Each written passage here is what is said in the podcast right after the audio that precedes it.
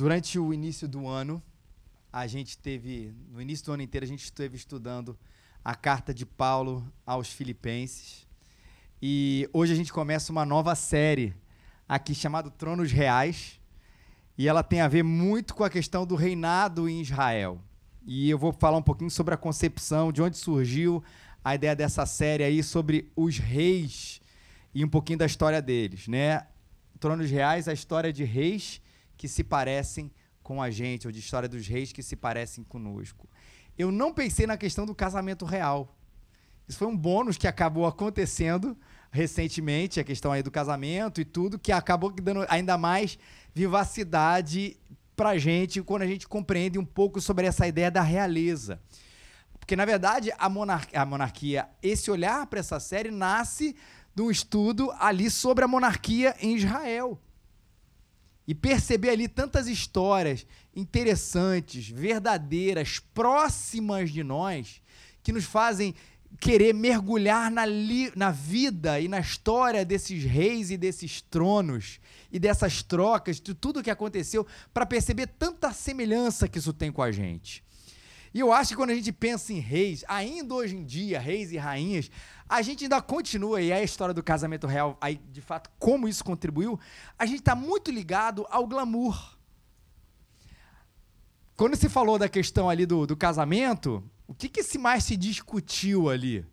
Além das tretas em relação a feminismo e etc., falou-se muito sobre os vestidos, sobre as roupas, sobre o que, que ia ser visto, do que ia ser servido, do que não ia ser servido, de como é que seria a gente ser convidado, dos boletos que não precisavam mais ser pagos. O protocolo, ah, isso é por causa disso, isso é por causa daquilo, ela pode vestir isso, ela não pode vestir aquilo, ele tem que fazer isso, ela tem que fazer aquilo. Porque a gente ainda está muito ligado toda essa questão da realeza, que a gente enxerga, além dessa questão do glamour, ainda enxergamos como uma categoria que está acima de nós. Não é verdade? É quase como um tom de divindade que a gente vê um pouco do que acontece na realeza. Eles não pertencem a esse planeta, eles não são desse mundo.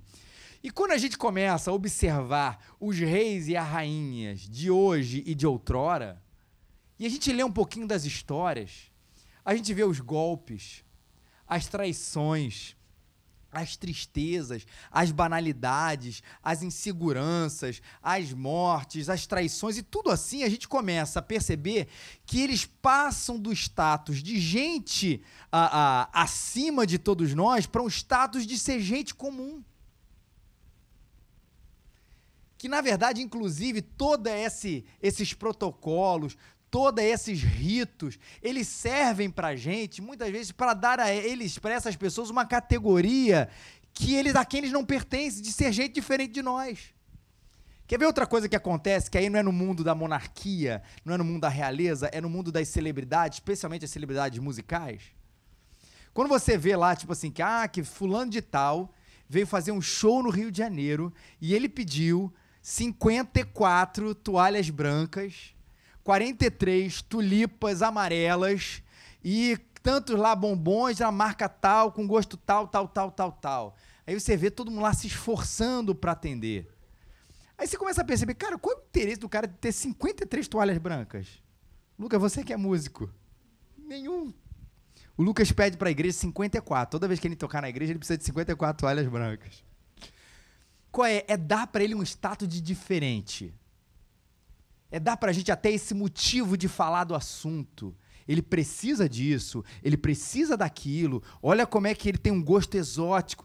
E isso vai trazendo a pessoa do lugar do, da plebe, do comum, para quase esse lugar da realeza, do status da divindade ou da celebridade. Não é diferente, como eu falei, na monarquia e não é diferente nas celebridades hoje em dia. E quando a gente percebe a história da monarquia em Israel, não essa questão tanto da divindade, mas essa questão das pessoas comuns, a gente vai das pessoas comuns, a gente vai se identificar muito com a história dos reis.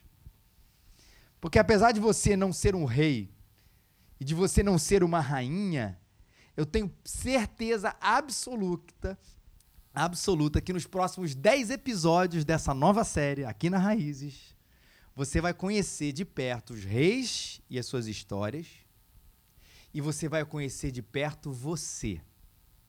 Porque esses reis, eles se parecem com a gente. Esses reis se parecem com você. E você vai perceber o rei maior de todos, que está acima de todos esses reis, que é Jesus. E hoje, nesse primeiro episódio, a gente vai conhecer a história desse primeiro monarca de Israel, a história do rei Saul, que está lá em 1 Samuel, o primeiro livro de Samuel, capítulo 15, versículos 1 a 31. Não sei onde fica, me ajuda, por favor, eu preciso de uma Bíblia. É só levantar a mão que a gente vai entregar onde você está aí essa Bíblia já marcada em 1 Samuel, capítulo 15, versículos 1 a 31, para que você acompanhe esse texto da palavra de Deus, esse texto aqui da Bíblia, e você possa ver ainda mais de perto aqui toda essa história interessantíssima, tão profunda, tão verdadeira, que fala a respeito desse primeiro monarca de Israel, o rei Saul. Primeira, 1 Samuel, capítulo 15, capítulo número grande, e versículos são os números pequenininhos, tá bom? De 1 ao 31. Versão Almeida, século 21. Diz assim a palavra de Deus: Samuel disse a Saul, Samuel era um profeta: O Senhor me ungiu, me enviou para te ungir rei sobre seu povo Israel.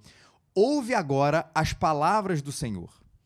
E assim diz o Senhor dos exércitos: Castigarei os amalequitas por terem atacado Israel quando saía do Egito. Vai agora, ataca os amalequitas e os destrói totalmente com tudo que tiverem, nada poupes, Matarás homens e mulheres, meninos e crianças de peito, bois e ovelhas, camelos e jumentos. Então Saul convocou o exército e o contou, e, e o contou em Telaim, duzentos mil homens de infantaria e mais dez mil de Judá. E quando chegou à cidade de Amaleque, Saul armou uma emboscada no vale. E Saul disse aos queneus: Retirai-vos depressa dos meios dos amalequitas, para que eu não vos destrua com eles porque tivestes misericórdia de todos os israelitas quando saíram do Egito. Então os queneus se retiraram do meio dos amalequitas. E então Saul feriu os amalequitas, desde Avilá até chegar a Sur, que está de fronte do Egito. E capturou vivo Agag, rei dos amalequitas, mas destruiu todo o povo ao fio da espada. Entretanto, Saul e o povo pouparam Agag, como também o melhor das ovelhas, dos bois e dos animais gordos, os cordeiros e tudo que era bom. Eles não os quiseram destruir totalmente, mas destruíram por completo tudo o que era inútil e desprezível. Então a palavra do Senhor veio a Samuel dizendo: Arrependo-me de ter posto Saul como rei pois deixou de me seguir e não executou as minhas palavras. Então Samuel ficou indignado e clamou ao Senhor a noite toda. E Samuel levantou-se de madrugada para encontrar-se com Saul, e disseram a Samuel: Saul já foi ao Carmelo, levantou uma coluna para si e voltou, descendo para Gilgal. Quando Samuel se encontrou com Saul, este lhe disse: Bendito do Senhor, sejas tu, já executei a palavra do Senhor. Então Samuel perguntou: Que quer dizer esse balido de ovelhas que me chega aos ouvidos e o mugido de bois que hoje eu ouço? Samuel respondeu: Trouxeram dos Amalequitas, porque o exército guardou o melhor das ovelhas e dos bois para oferecer ao Senhor teu Deus, porém o resto destruímos totalmente. Então Samuel disse a Saul: Espera, e te direi o que o Senhor me disse essa noite. Saul lhe respondeu: Fala. Então Samuel prosseguiu: embora consideres a ti mesmo pequeno, não fostes colocado como líder das tribos de Israel?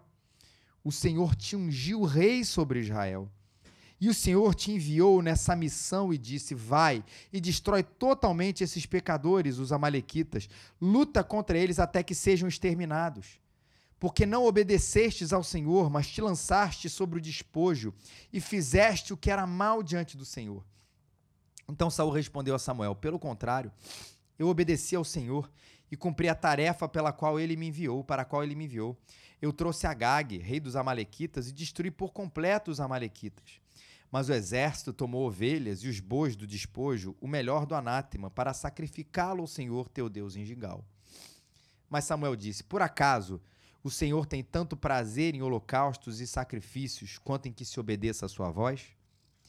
Obedecer é melhor do que oferecer sacrifícios, e o atender melhor do que a gordura de carneiros. Pois a rebelião é como o pecado de adivinhação, e a obstinação como a maldade da idolatria. Visto que rejeitaste as palavras, a palavra do Senhor, ele também te rejeitou como rei. Então Saul disse a Samuel: Pequei, pois transgredi a ordem do Senhor e as tuas palavras, porque temi o povo e dei ouvidos à sua voz. Portanto, perdoa agora o meu pecado e volta comigo para que eu adore o Senhor. Mas Samuel disse a Saul: Não voltarei contigo, porque rejeitaste a palavra do Senhor. Ele te rejeitou como rei de Israel. E quando Samuel se virou para sair, Saul agarrou-o pela, agarrou pela barra da capa, e esta se rasgou. Então Samuel lhe disse: Hoje o Senhor rasgou de ti o reino de Israel e deu ao teu próximo, que é melhor do que tu. Além disso, o glorioso de Israel não mente nem se arrepende, pois não é homem para que se arrependa. Saul respondeu: Pequei, mas honra-me agora diante dos anciãos do meu povo e diante de Israel. Volta comigo, para que eu adore o Senhor teu Deus. Então Samuel voltou, foi com Saul, e esse adorou o Senhor. Vamos entender o que está acontecendo aqui? Especialmente para você que não conhece muito bem a história de Israel ah, e talvez não esteja tão familiarizados com toda a história bíblica, e a gente vai poder traçar aqui, ainda que de maneira rápida, um brevíssimo resumo a partir do Êxodo, ou do livro do Êxodo, onde a grande figura ali a ser lembrada, a grande figura a ser lembrada historicamente é a figura de Moisés. Guarda a figura de Moisés, que ela vai ser importante para a gente entender aqui.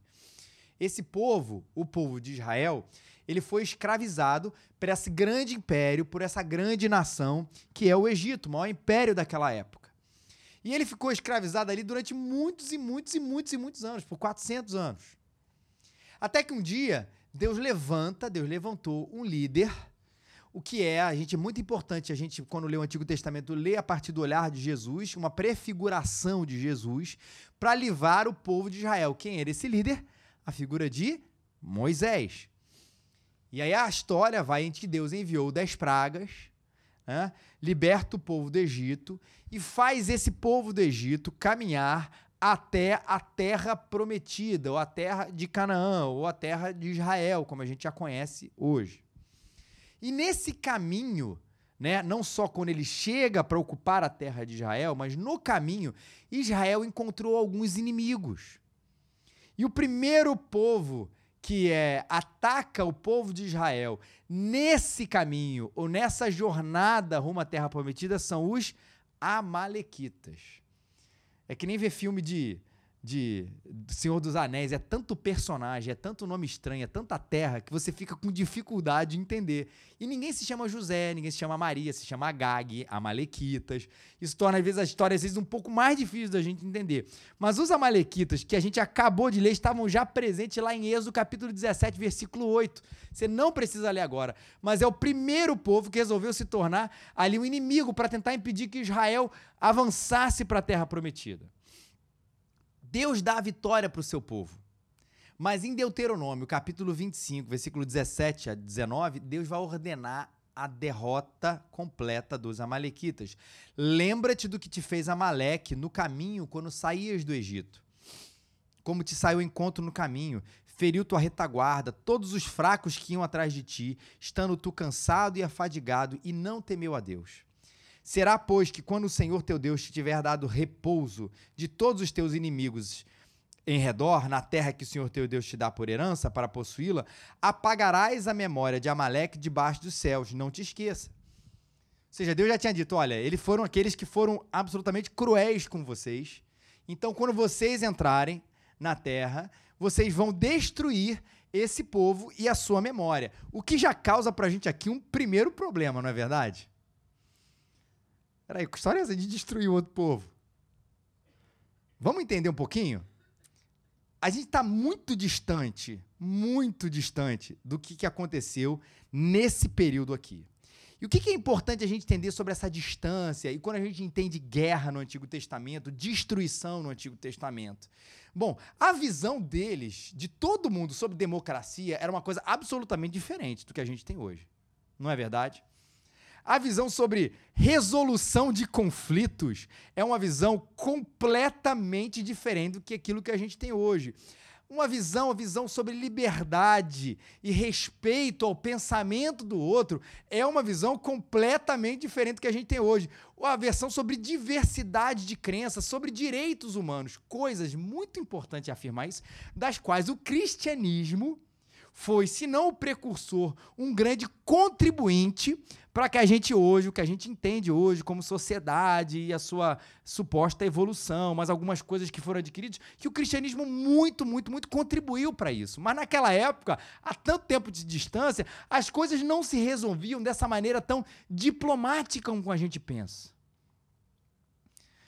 O domínio, uma nação, o império tudo isso, além de ser uma coisa que se resolvia com a maior tranquilidade no fio da espada, porque era assim que as coisas aconteciam, também significava o domínio de um povo, a perpetuação de tudo aquilo que aquele rei ou que aquela crença colocava. Ou seja, no momento em que um povo soberano né? Um povo soberano, um povo, um império, ele colocava-se como o, o, o conquistador daquele, ele vai tentar impor tudo aquilo que ele acreditava, todas as suas crenças, todas as suas realidades, para a sociedade, como se entendia naquela época, e também para aquele povo que estava dominando.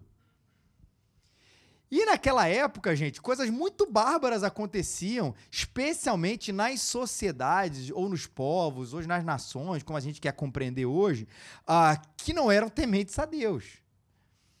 Coisas como sacrifícios humanos, que nunca foi pedido pelo povo de Israel, pelo Deus de Israel. E para pagar o mal, e para pagar a perpetuação daquele tipo de crença, para pagar a perpetuação daquele tipo de imposição, para pagar a perpetuação daquele domínio. O que se precisava no tempos de outrora era a exterminação daquele povo.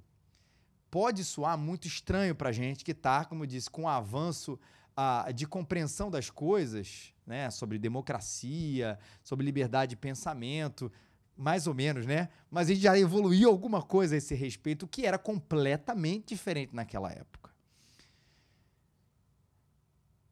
E aí, era ser como se a gente fosse invadido por um pelos chefes de todo o tráfico, eles impusessem as coisas do jeito que eles acreditassem. A única maneira de a coisa acontecer, hoje a gente entende que é o quê? A gente precisa aprender, mas naquela época a coisa não funcionava daquela vez. Ou acaba com o povo, ou eles acabam com a gente.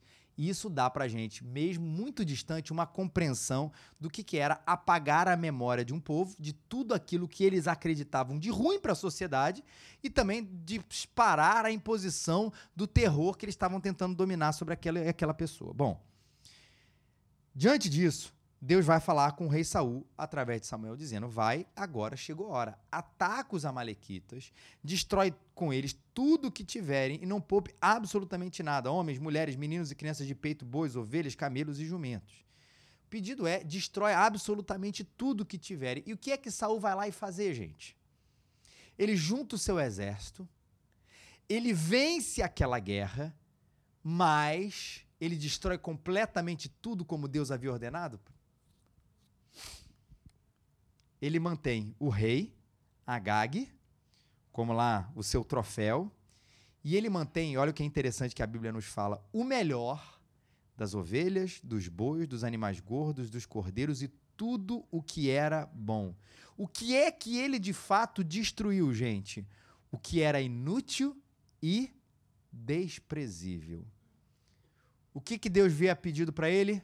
Destrói tudo. O que é que Saul fez? Destruiu apenas aquilo que não tinha valor. Mas a gente pode tentar enganar as pessoas, a gente pode tentar nos enganar, mas a gente não consegue enganar a Deus. E aí Deus usa uma expressão aqui que é outro problema que a gente vai resolver nesse texto aqui que soa uma coisa estranha para a gente. Deus fala com Samuel e diz: "Me arrependo de ter posto Saul como rei pois deixou de me seguir e não executou as minhas palavras. Aí você começa com essa expressão aqui, também é importante a gente esclarecer. Peraí, Deus se arrependeu?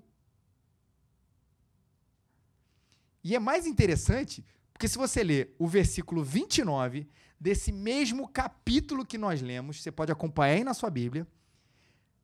A Bíblia diz o seguinte: além disso, o glorioso de Israel não mente nem se arrepende. Deu bug na cabeça. Versículo 11. Deus diz: Eu me arrependi de ter posto Saul. E no versículo 19, 29, perdão, a Bíblia fala que Deus não se arrepende. Que história é essa? Ou ele se arrepende ou não se arrepende. É uma contradição? De jeito nenhum. A verdade é que Deus não se arrepende. Então, o que, que o versículo 11 quer dizer? Calma, mas deixa eu lembrar por que, que Deus não se arrepende. Tiago 1,17. Toda boa dádiva, todo dom perfeito vem do alto. Tiago era irmão de Jesus. E ele falou: descendo dos pais das luzes, em que não há mudança e não há sombra de variação. Deus não muda. Deus conhece o presente, conhece. Deus conhece o passado, gente, conhece. Deus conhece o futuro, Conhece. Deus determina o passado, o presente, o futuro? Sim. Como é que Deus vai se arrepender de uma coisa, aquela ideia de que assim, eu não devia ter. Deus não pensou direito. Olha com nossa concepção. Deus não pensou direito naquilo que iria acontecer. E aí ele se arrepende porque ele tomou uma decisão equivocada. Um Deus que não tem sombra de variação, em Deus em quem não há mudança. Não é isso. Essa palavra em hebraico, aqui do arrepender-se, ela pode significar esses do, dois movimentos. Primeiro, aquilo como a gente entende como arrependimento, eu devia ter feito isso, mas eu não fiz. Ou eu precisava ter feito isso, ou eu não devia ter feito aquilo. E isso tem a ver, por exemplo, quando a Bíblia nos chama para o arrependimento. Sim, eu devia ter caminhado com Deus eu não devia ter pecado, eu não devia ter caminhado distante dele. Eu me arrependo. E essa é ideia de arrependimento. Mas Deus não tem esse tipo de arrependimento porque ele não toma decisão errada.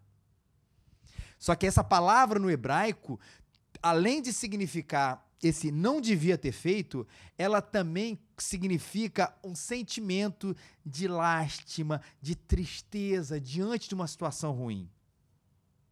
E aí a gente vai entender o que, que quer dizer o arrepender-se no versículo 11. No versículo 29, a Bíblia está dizendo sim, Deus não volta atrás como quem toma uma decisão equivocada. Esse é o caráter de Deus que conhece passado, presente e futuro. Mas Deus, assim como o Espírito Santo no Novo Testamento, ele se entristece com as coisas que aconteceram, que inclusive dentro da teologia, a gente a tentar atribuir a Deus um sentimento humano para explicar um pouco daquilo que está acontecendo com Deus. Quando a gente, inclusive, coloca as nossas partes humanas em Deus, o sorriso de Deus, né, que Deus riu-se, como lá diz o Salmo, os olhos de Deus, a mão de Deus.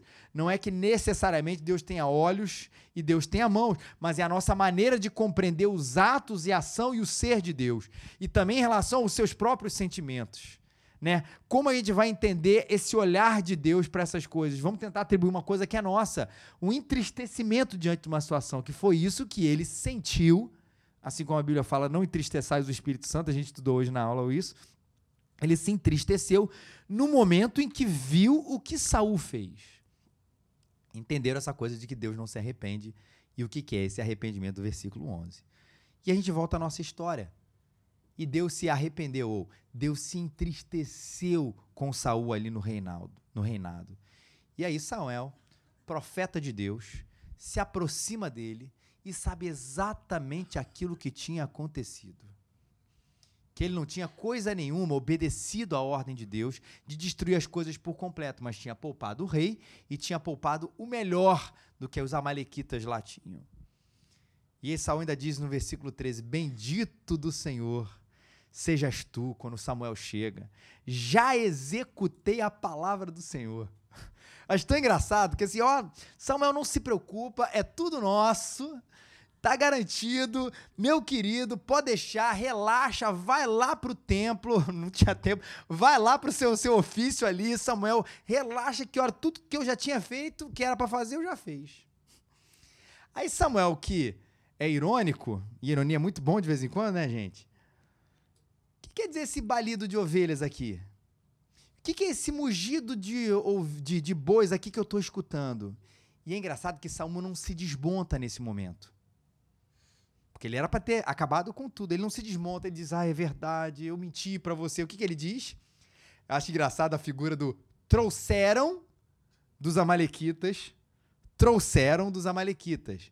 Porque o exército guardou o melhor das ovelhas e dos bois para oferecer o teu Deus. Porém, não se preocupe, destruímos o resto totalmente. E no versículo 21 ele vai dar a mesma ideia que a gente acabou de dizer, a ideia do fizeram. O exército foi lá e fez. O povo foi lá e fez. Ele não vai dizer e assumir a responsabilidade e a culpa na sua própria desobediência, mesmo sabendo que Deus já sabia o que havia acontecido. Ele mente. Eles guardaram aqui, o povo aqui é tão, é tão espiritual que ele te desobedeceu para te agradar. Né? Ele sabe mais do que Deus. Ele desobedeceu, ele guardou o melhor dessa terra para te oferecer e coloca a culpa nos outros. Né? Trouxeram, o exército guardou, etc, etc. E quando você olha o versículo 9, a Bíblia vai dizer que foi o culpado da história. Entretanto, Saul e o povo pouparam Agag como também o melhor das ovelhas, dos bois e dos animais gordos. Ou seja, não tem essa história de colocar a culpa no povo, a culpa no exército. Versículo 9 vai dizer que foi Saul, claro, e o povo também, mas que eles fizeram, que pouparam desobedecendo aí o que Deus tinha mandado. E aí a gente chega no ápice da nossa história, que é o versículo que, que é o central aqui nesse episódio, dessa, desse capítulo dessa nossa série. Por acaso o Senhor tem tanto prazer em holocaustos, em sacrifícios, quanto se obedeça a sua voz? Porque obedecer é melhor do que oferecer sacrifícios. Eu lembro que quando a gente lia, desde pequenininho, né? Obedecer é melhor do que sacrificar. E o atender melhor que a gordura de carneiros. E a gente chega na cerne do problema de Saul e a gente vai chegar no cerne do nosso coração a história não é sobre Saul só, é sobre a gente. Lembra disso?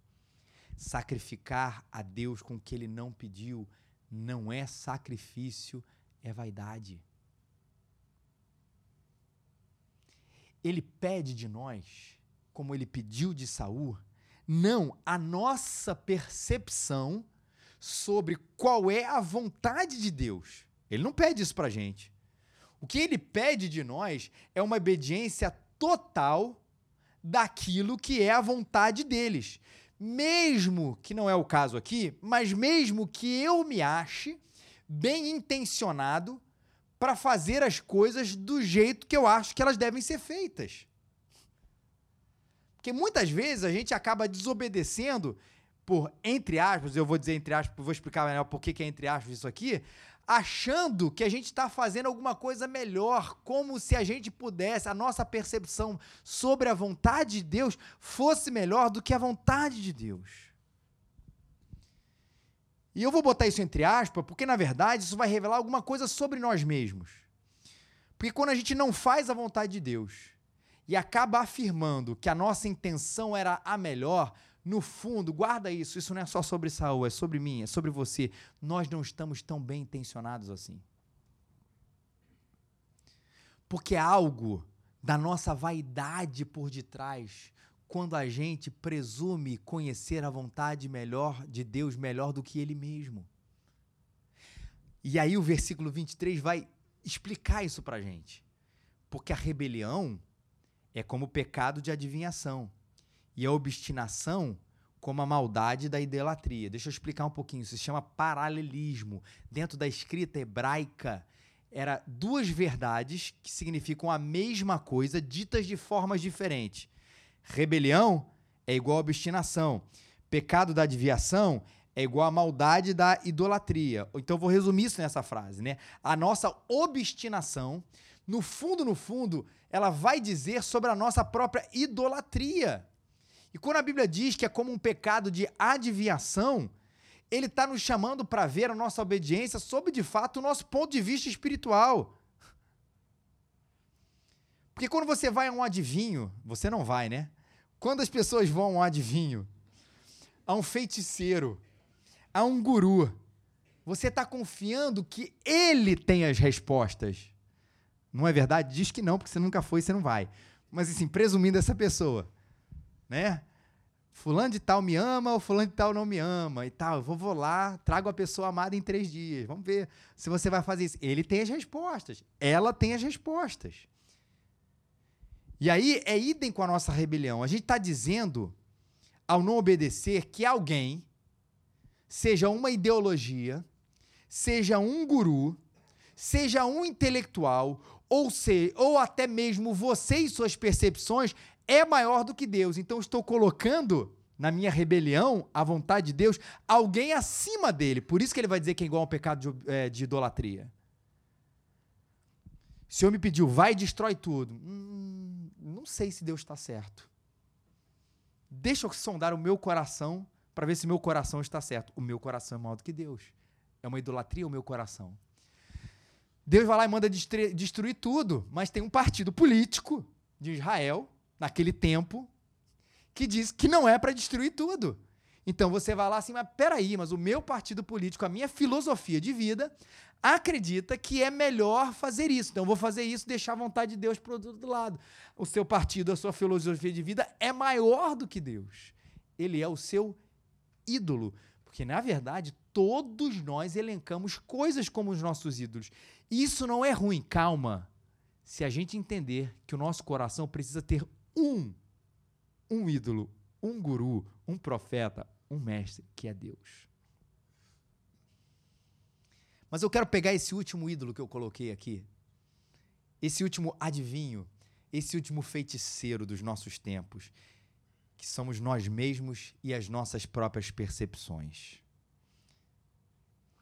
Repara que no versículo 12, e eu li com uma de maneira até mais pausada, Saul, ele tinha levantado uma coluna para si.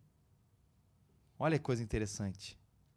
O que o, provavelmente aponta o fato de que é uma pessoa que acreditava na sua própria divindade. E pra gente isso é meio estranho, né? Dificilmente eu vou fazer um altar para mim mesmo. Gente, essa semana eu fiz tão bem para as pessoas.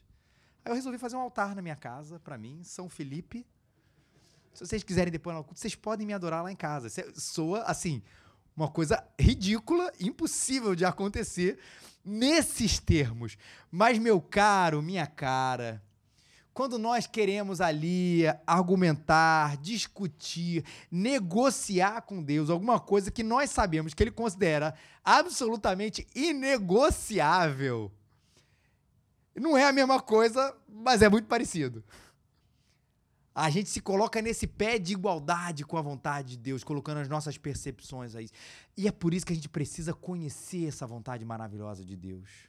É por isso que a gente precisa conhecer a sua palavra, é preciso que a gente conhecer a sua verdade, para que ela ao mesmo tempo funcione para nós como um espelho santo da nossa vida e desmascare a nossa idolatria de nós mesmos. Porque nós temos. Já falei isso aqui alguma vez, a gente vive nessa era do você SA. Nada contra a revista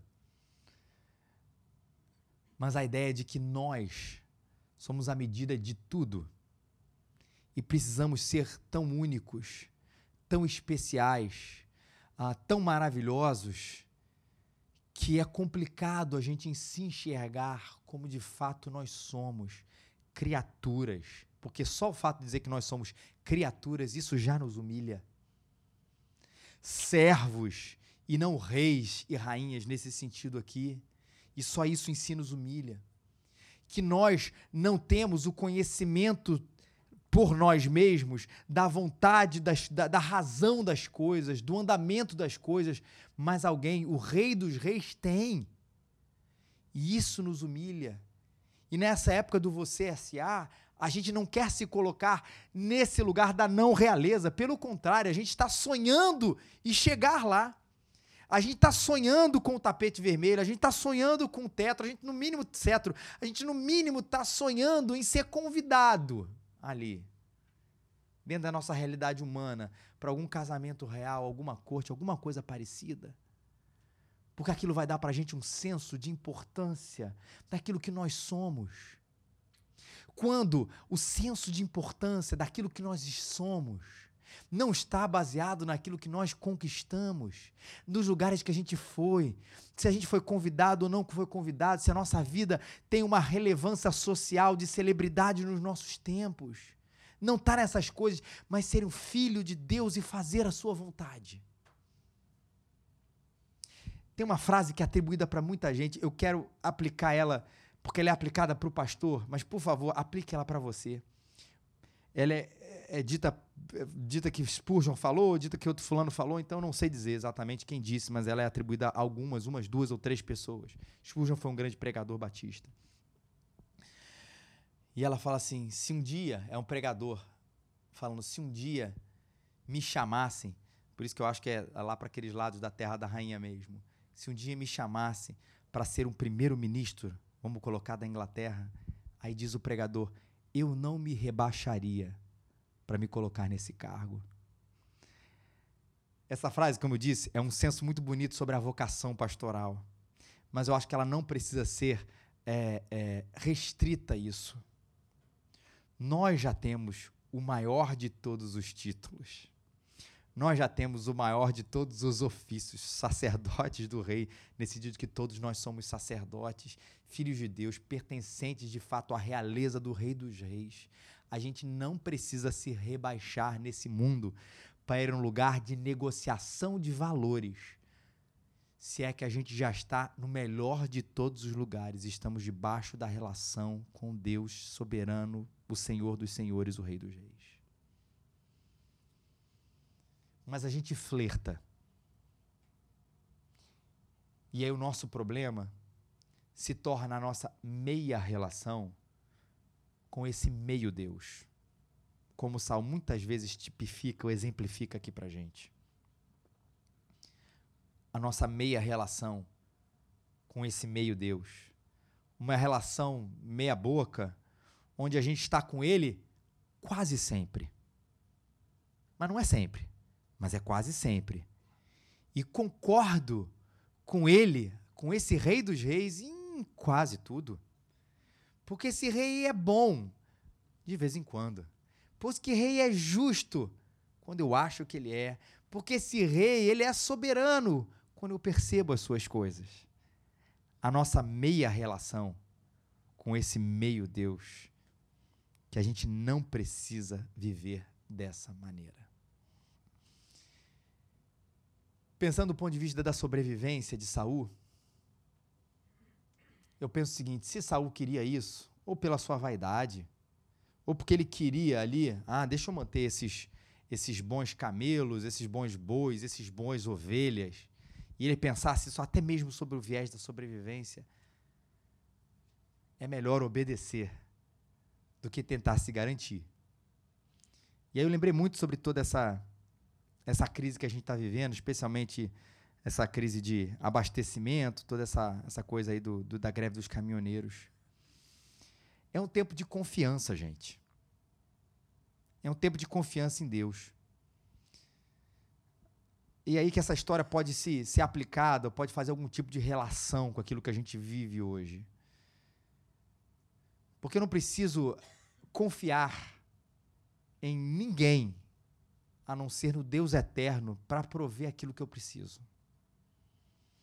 Mesmo que essa semana tenha sido difícil para muita gente, e não é só aqueles que precisam comprar, muitas vezes aqueles que precisam vender, muitas vezes aqueles que não têm o que vender, ou não têm o que botar no seu carro porque precisam do seu carro para vender e para sobreviver. Enfim, toda essa crise não abre mão dos princípios. Não abra mão desse, não abra mão desse tempo de confiança num Deus que mesmo tendo um tesouro na frente dele, que era tudo que os amalequitas tinham, falou: destrói.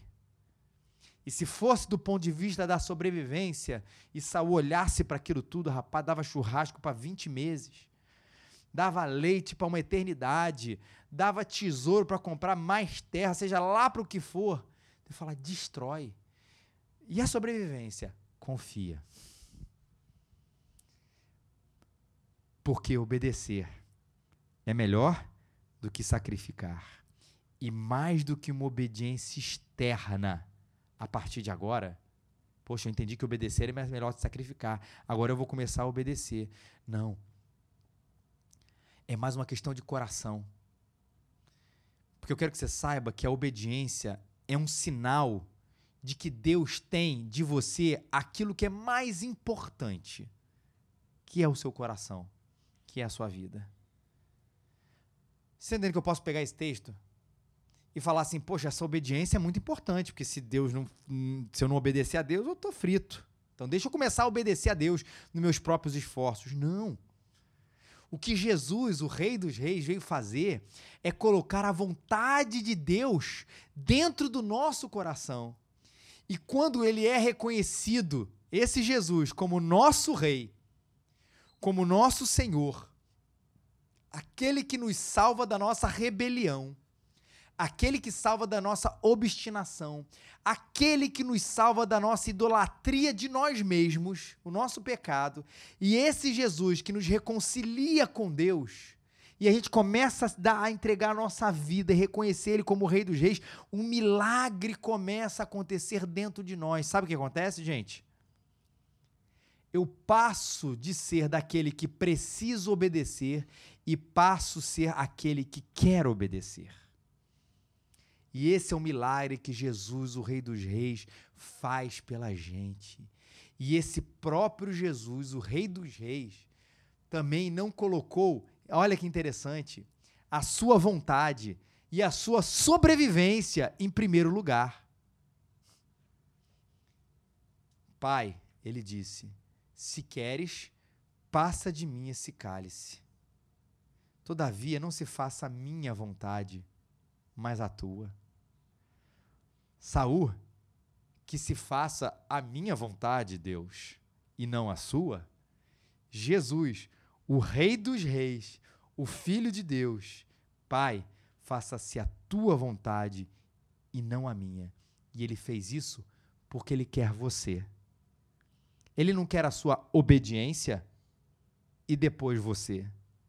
Ele quer você, o seu coração, para que você obedeça aquilo que é a sua vontade. Ele morreu na cruz para ter você e, por consequência, a sua submissão a Ele. Jesus quer a sua obediência acima do seu sacrifício. Em outras palavras, Ele quer você e não o que você tem a oferecer. Frase do Tim Keller. Jesus quer a sua obediência acima do seu sacrifício. Em outras palavras, ele quer você e não o que você tem a oferecer.